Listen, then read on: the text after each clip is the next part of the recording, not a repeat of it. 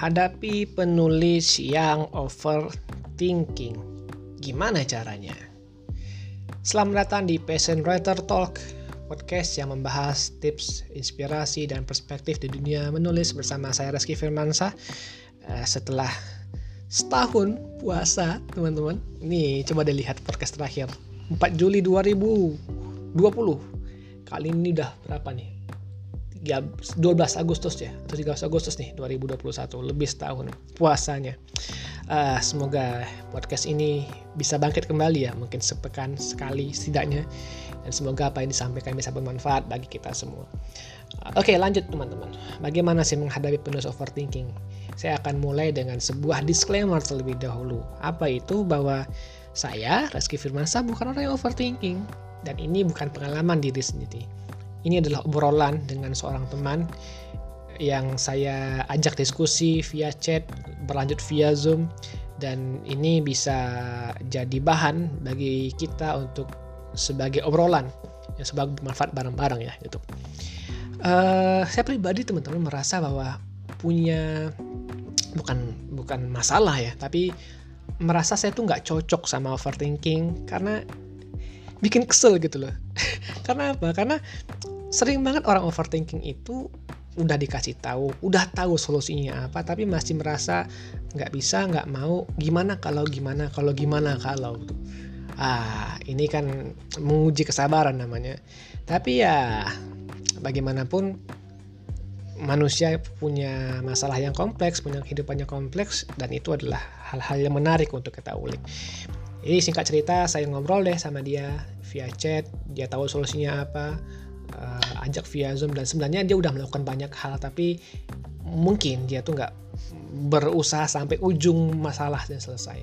Ya mungkin kalau tangganya ada 10 seharusnya dia tuh cuma sampai 5 aja. Kenapa nggak sampai 10 gitu? Sebenarnya bisa gitu, tapi nggak mau aja. Nah ini jadi masalah baru kan. Ya terus harus gimana dong? Ya kesal juga dong. Akhirnya ya udah deh. Saya ajak ngobrol, ngobrol lepas gitu. Dan saya dapat beberapa inspirasi yang semoga yang bisa membantu gitu. Apa aja? Nah, sebelum saya memberikan uh, inspirasi yang saya dapatkan dari dia langsung, saya pengen memperkenalkan sebuah metode namanya Seven Way Thinking. Nah, metode ini bukan saya yang menemukan. Saya dapat referensi dari dari webinar, dari bacaan, dari tulisan dan ini uh, bisa kita lakukan secara mandiri. Gimana tuh cara Seven Way Thinking? Jadi singkat cerita adalah Seven Way Thinking ini kita bertanya kenapa berulang kali sehingga kita menemukan akar masalahnya seperti apa. Karena sering banget kita tuh menyelesaikan masalah, ternyata itu bukan akar masalah.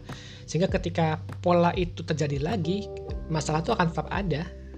Ya, dia yang harus selesai, yang harus diselesaikan adalah akar masalahnya seperti apa. Contoh, uh, kenapa overthinking?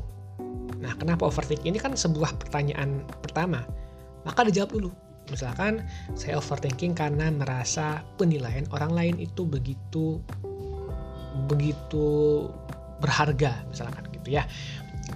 Kemudian kita tanya lagi dengan awalan kenapa dan kalimat selanjutnya ya jawaban tadi. Misalkan kenapa penilaian orang begitu berharga gitu. Dijawablah karena saya mengutamakan kepuasan orang lain. Dijawab lagi, kenapa kamu mengutamakan kepuasan orang lain? karena saya tidak bisa percaya sama diri sendiri. Jawab lagi, tanya lagi, kenapa kamu nggak bisa percaya sama diri sendiri? Karena saya merasa bukan siapa-siapa. Kenapa kamu bukan siapa-siapa? Uh, karena uh, saya belum menemukan alasan saya untuk lebih berharga dan seterusnya. Nah itu akan terus menerus menemukan jawaban ujungnya sehingga itulah masalah utamanya. Itulah yang harus diselesaikan. Uh, mungkin contohnya agak kompleks, tapi teman-teman bisa mencari referensinya lebih banyak di internet, di YouTube, tapi caranya lebih kurang seperti tadi. Bertanya kenapa berulang kali, berulang kali, berulang kali, dan semoga itu bisa menemukan solusinya.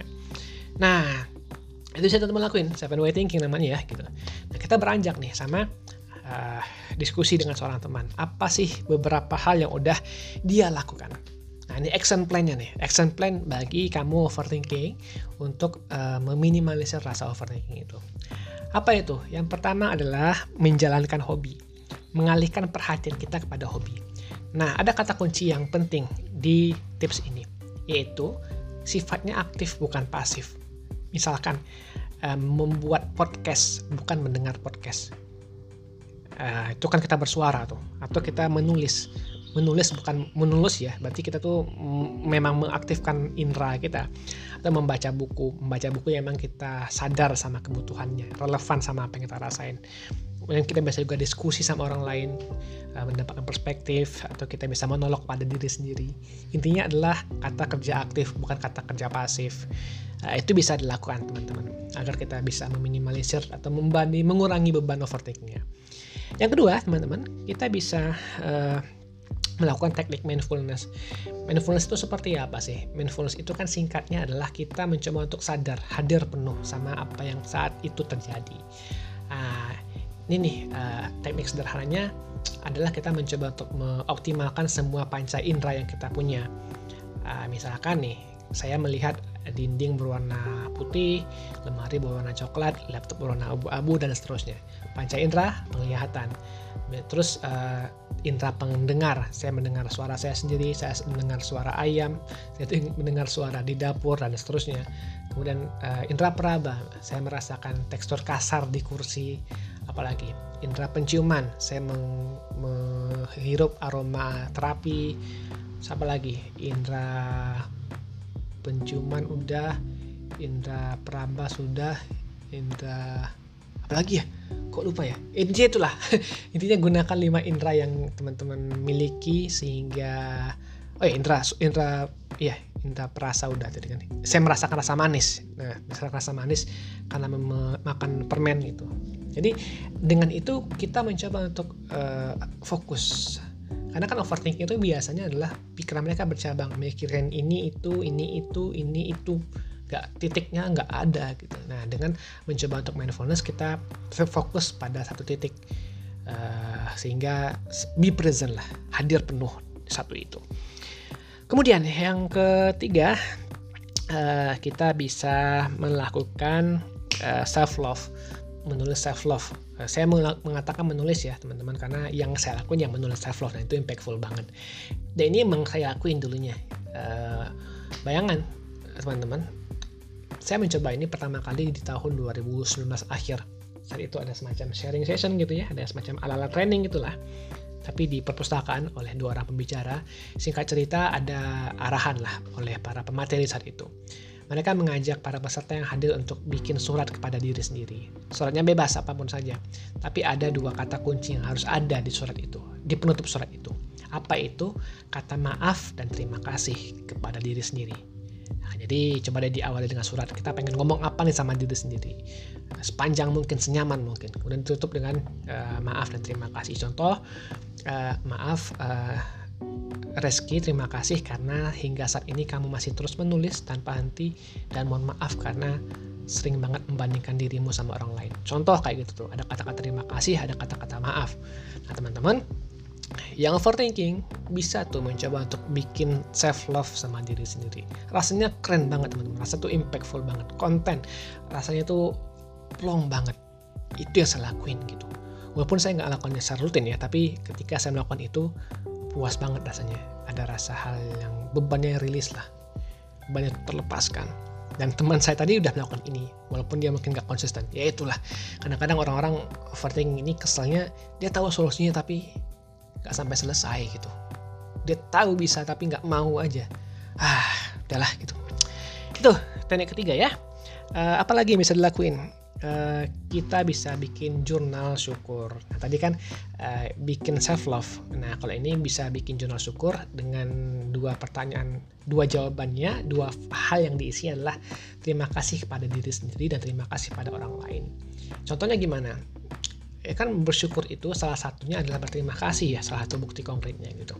Nah, kita bisa berterima kasih sama diri sendiri dengan cara misalkan Terima kasih Reski karena hari ini kamu bisa berpikir positif sepanjang hari. Terima kasih Reski kamu bisa makan tepat waktu sehingga tidak uh, terganggu pencernaannya.